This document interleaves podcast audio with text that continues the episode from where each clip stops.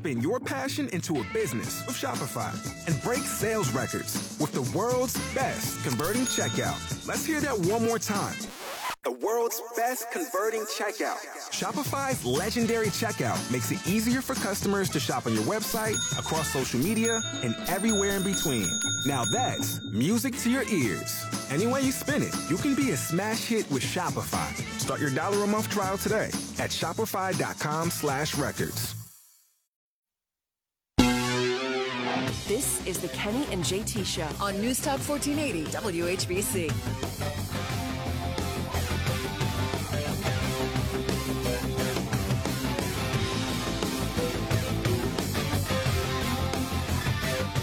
And welcome back to the Kenny and JT show here on News Talk 1480 WHBC. Thanks for hanging out with us. Big weekend of football for you Friday night. High school football, of course, we've got it covered. Uh, Lake playing host to Perry in uh, round one playoff matchup, 7 o'clock here on HBC and Mix 94 1. Then, of course, on Saturday, the Buckeyes, a 7.30 kickoff, Camp Randall, Wisconsin, Ohio State getting it on. Should be a big Big Ten matchup. And joining us right now to break it down because he's on the call for college football radio. And he is Chad Brown joining us here on WHBC. How are you, Chad? I'm fantastic, fellas. How you guys doing?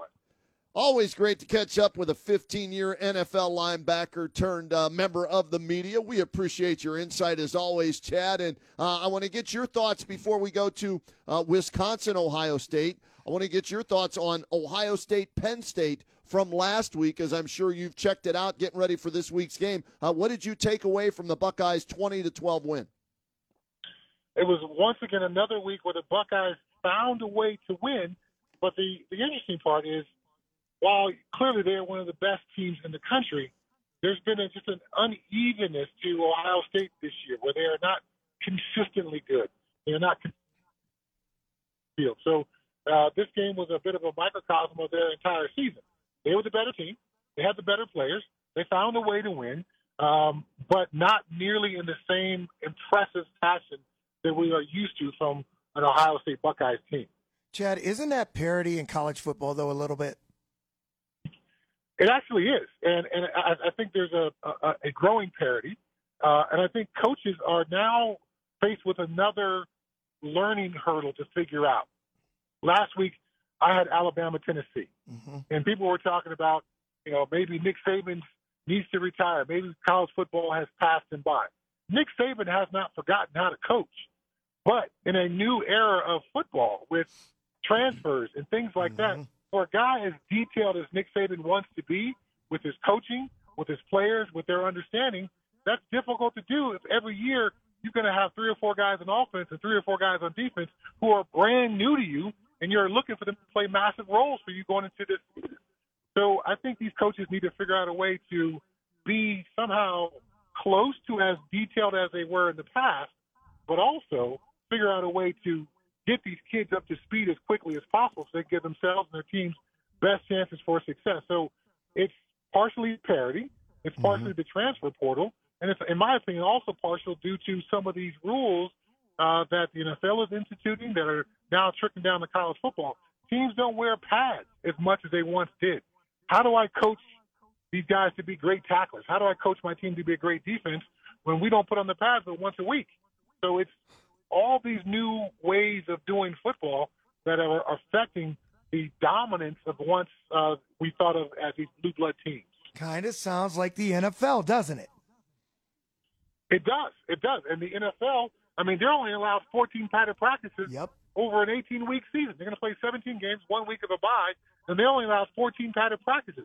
How do you get your guys up to speed if that's all you can do? If your team is a poor tackling team, how do we improve that if we only can put on the pads once a week? Uh, plus the restrictions with the off-season programs, all that I think is beginning to chip away at the product we see on the field. We're football fans. We still love it. The games are still exciting, but I don't think anyone could say, you know what, football is played at a higher level now than it was played five years ago or 10 years ago. Former NFL player and NFL and college analyst Chad Brown joining us right now on the Kenny and JT show. Chad, Kenny was telling me minutes before we went on, he reminded me that you played for the Colorado Buffaloes. My question has got to be this from what we saw from Shedeur Sanders the other day when the Lakers were at the Nuggets, did you ever sit courtside when you're at college and ask LeBron James for a jersey? Amazing. Uh, it is a new era and a new time in college football. Um, so no, I never sat. I didn't even sit courtside at CU basketball games. too much for me. So much less to go sit courtside on the opening night Right. of the NBA champions. I mean, how much were those tickets? And so, yes, and LeBron James and, and nobody of that uh, status during my time paid me a visit on the sidelines, nor did I wear a $70,000 watch when I was doing all of this. It is a brand new era of college football, so I don't want to sound like an old man and get off my lawn kind of thing. Uh, these kids are in a new time, and they're this is the space they, where they can uh, flex their social media muscles and show everybody what they've got and what they've earned. Um, I just wish they would play better football on the field. That's what I wish. All right. How about this though? Okay, you you earned your jewelry winning a national championship. Uh, it wasn't given to you uh, via an NIL deal. How about that? that is a, a great point to make, and uh, I got to agree with that. Uh, you know, you can have your watch. I earned my fancy watches once I got into the NFL, but I did earn a national championship ring with a number Yep. one in diamond on that thing. And sometimes the celebration of who you are and what you could potentially, what you could potentially do gets Right. lost in the conversation of what you actually have done. So uh, these kids today, they make money on potential versus me actually having to go out and do it and earn it on the field. Love talking football with this Yeah. guy, Chad Brown. You can follow him on Twitter at Chad Brown94. Uh, 15 years in the NFL, uh, won a national championship with Colorado in college, their only national championship, uh, and now he's breaking down the game that he's going to be calling uh, on radio this week, and that is Wisconsin hosting Ohio State. And we just got word before we came on the air, Chad, that TreVeyon Henderson has been cleared, will be full go at running back for the Buckeyes this week. How big is it to that struggling offense to have their number one running back back? That's huge. Now, now TreVeyon has warmed up the last couple weeks. Um, even in the game I had, Ohio State Purdue, he came out and participated in the pre pre game warm ups with uh, Right. a lot of guys. So it's kind of been tantalizing for Ohio State fans when he was actually going to return to the field. I think this is going to be the week. Obviously, he's going to be a major shot in the arm for this offense. And again, for a team that is struggling to find some consistency, uh, to be able to run the ball, which then gives Kyle McCord a better opportunity to throw the ball down the field with play action passing and things like that. That's going to be a huge boost for them. Chad, we never get an opportunity to see Wisconsin. If it weren't for Luke Fickell being their head coach, we probably wouldn't even know where it was. But I, I did read somewhere where Tanner Mordecai is that their was that their starting quarterback who's on the injured reserve list or on the injured list? And if if he is, who starts a quarterback for Wisconsin? Yeah, so Mordecai is out. He had uh, hand surgery last week, so he's Okay. he's done for the season. Okay. So Braedyn Locke will take over. And Braedyn Locke started, uh, or, or finished the game against Illinois last week, and uh, the first half was a bit of a struggle for him. Um, some inaccurate passes, some poor pocket presence, but as the game went along, he found a way to get better. Uh, so you know, only 51% passer on the season and 51% last week against Illinois, but again, he found ways to get better in the second half. And so for Luke Fickell to figure out how to get the best out of his redshirt freshman, he's going to have to run the ball. Braylon Allen is one of the best running backs in the Big Ten. So he's got a guy to hand the ball off to who can make some noise when he actually gets the ball in his hand. Now, they are kind of restructuring things in Wisconsin. Wisconsin has been a run based, power focused football team. Now they're going with a little bit more of a, a spread and a tempo attack. Phil Longo, the offensive coordinator, has brought that system with him. Um, so they're kind of in a transition year from one type of personnel to another type of personnel. So this is kind of an odd year for them, I think, to be able to fully install their offense and for Wisconsin fans to see all that they want to be in the future because they're still dealing with that personnel that was recruited to run a very different system. As I look at this Ohio State team, Chad, at the beginning of the year, I said they're going to lose two, maybe three games because I had concerns about the offensive line, which I still do, right? I had concerns about Kyle McCord, and even though the numbers look good, I see him making bad reads or still making bad throws, right? But yet here they are undefeated at 7 and 0 and unlike Michigan, right? They've actually played two ranked teams and are still undefeated. So, uh, is this team uh, a legitimate national championship contending team right now? Should I be eating my words or should we pump the brakes and wait and see? No, I, I think you should be. Uh, I think you should, we should also be considering them part of the playoff picture. Uh, they've got maybe the most talented player in all of football, Marvin Harrison Jr. Kyle yeah. McCord, to your point, has been uneven, but he's found ways to subtly improve as the season's gone along. This offensive line, there's going to be some issues, but they seem to find some ways to be productive on offense despite some of those issues. Uh, and they play lights out defense. So I think there's enough of a formula there for them to be automatically in that picture. You know, do I have them winning the national championship at this point? Well, it's I still have a, a bit of a, a wait and see. This will be another one of those, maybe not a massive test as far as them getting the win, but I need to see them improve this week against Wisconsin for me to consider them as really a true national championship contender. Um, now, Michigan has blown everybody off the field, but they haven't played anybody, as you just said. Ohio State actually has played some pretty tough opponents and have found ways to win. There's a certain resilience and confidence that comes confidence that comes when you're able to do that.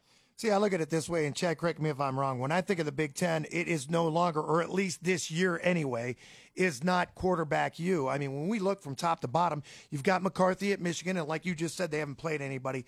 But there's no CJ Stroud this year. There's no Caleb Williams in the Big Ten, in my opinion. So I look back to what you had said earlier, and you had the Alabama Tennessee game last week, and that was a crazy game because didn't Alabama come back from being down pretty heavily to Tennessee and then pretty much put it on them?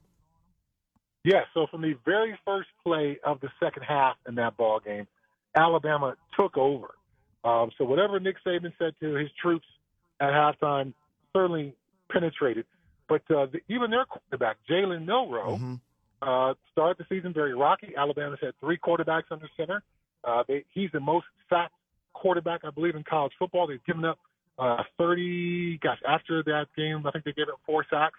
So mm-hmm. 35 sacks on the season yet they're finding ways to get better. So uh, again, even a program as storied and as historic as Alabama, and even as great of a coach as Nick Saban is, they're fighting through hard times this season. And I think it speaks to what we talked about mm-hmm. earlier on this call.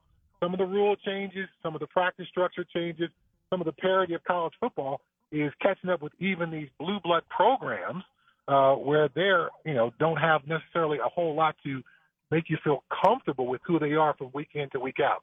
See, and there, that's where my mind goes. Because years ago, when Urban Meyer came in, we need to be more like an SEC team. We need more speed.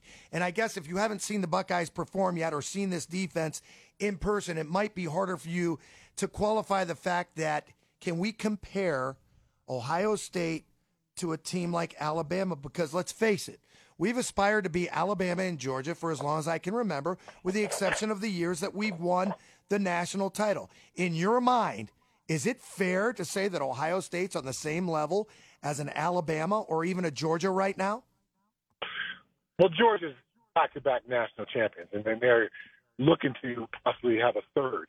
So uh, maybe Ohio State's not quite at that elite of elite level, but they are a perennial top five program uh, what what Ryan Day's been able to do, the level they've been able to recruit, the level, level they've been able to play football, I think you have to include them in that category.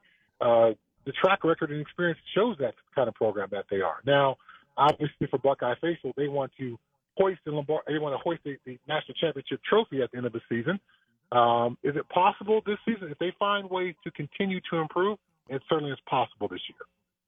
He breaks it down for the Pac 12 network. He's also an analyst for ESPN and Compass Media Networks covering uh, NCAA college football. He's Chad Brown joining us. All right, last thing, Chad, and we'll let you go because as a linebacker, if you're lined up, all right, and you're looking over to your sideline and you're seeing all your coaches and all your players pointing to the sky telling you, hey, it's a pass, it's a pass. How much easier is it to play defense when you're sign stealing and you know what's coming your way, allegedly, like Michigan has done the last couple of years? It's a huge advantage. There, there's no doubt about that. This Michigan thing is quite ugly. It's been a bit of an ugly season for Harbaugh and Michigan with the self-imposed suspension to start the year. Now this scandal that's coming out and seems to be more than just rumor and innuendo. We're seeing, we're hearing some pretty factual evidence come out about this. Sign stealing has been a part of sports forever, but when you do it in the organized fashion, counter to the NCAA rules, as Michigan is allegedly has done, it's an ugly thing. But to your point and to your question, if I can know definitively what the play is, or at least have some idea, or at the very least be le- able to eliminate things that it's not. Right. if I get any of those tips pre-snap, that gives me a much better chance of, of being successful. Um, even if you've got higher level players than I do, I give my players a even playing field when I get them a chance to know that information. So uh, this is pretty ugly, and I'm pretty sure we haven't heard the worst of this. And we know once guys are put under pressure to reveal what they know, uh, they tend to sing a little bit louder and, and point fingers at other people. So we'll see how this whole Michigan thing plays out, but it's certainly going to be ugly in the time being. Yeah, I think so as well. Great stuff, Chad. Hey, have a great call of Ohio State and Wisconsin. We appreciate your knowledge on this. Uh, and tell Annie thanks for hooking us up uh, again. And we look forward to chatting with you down the road, all right? Sounds great, guys. Appreciate it. Have yourself a great one. Chad Brown, former linebacker with the Steelers, Seahawks, 15 years in the NFL, Natty champ with Colorado back in 1990. Follow him on Twitter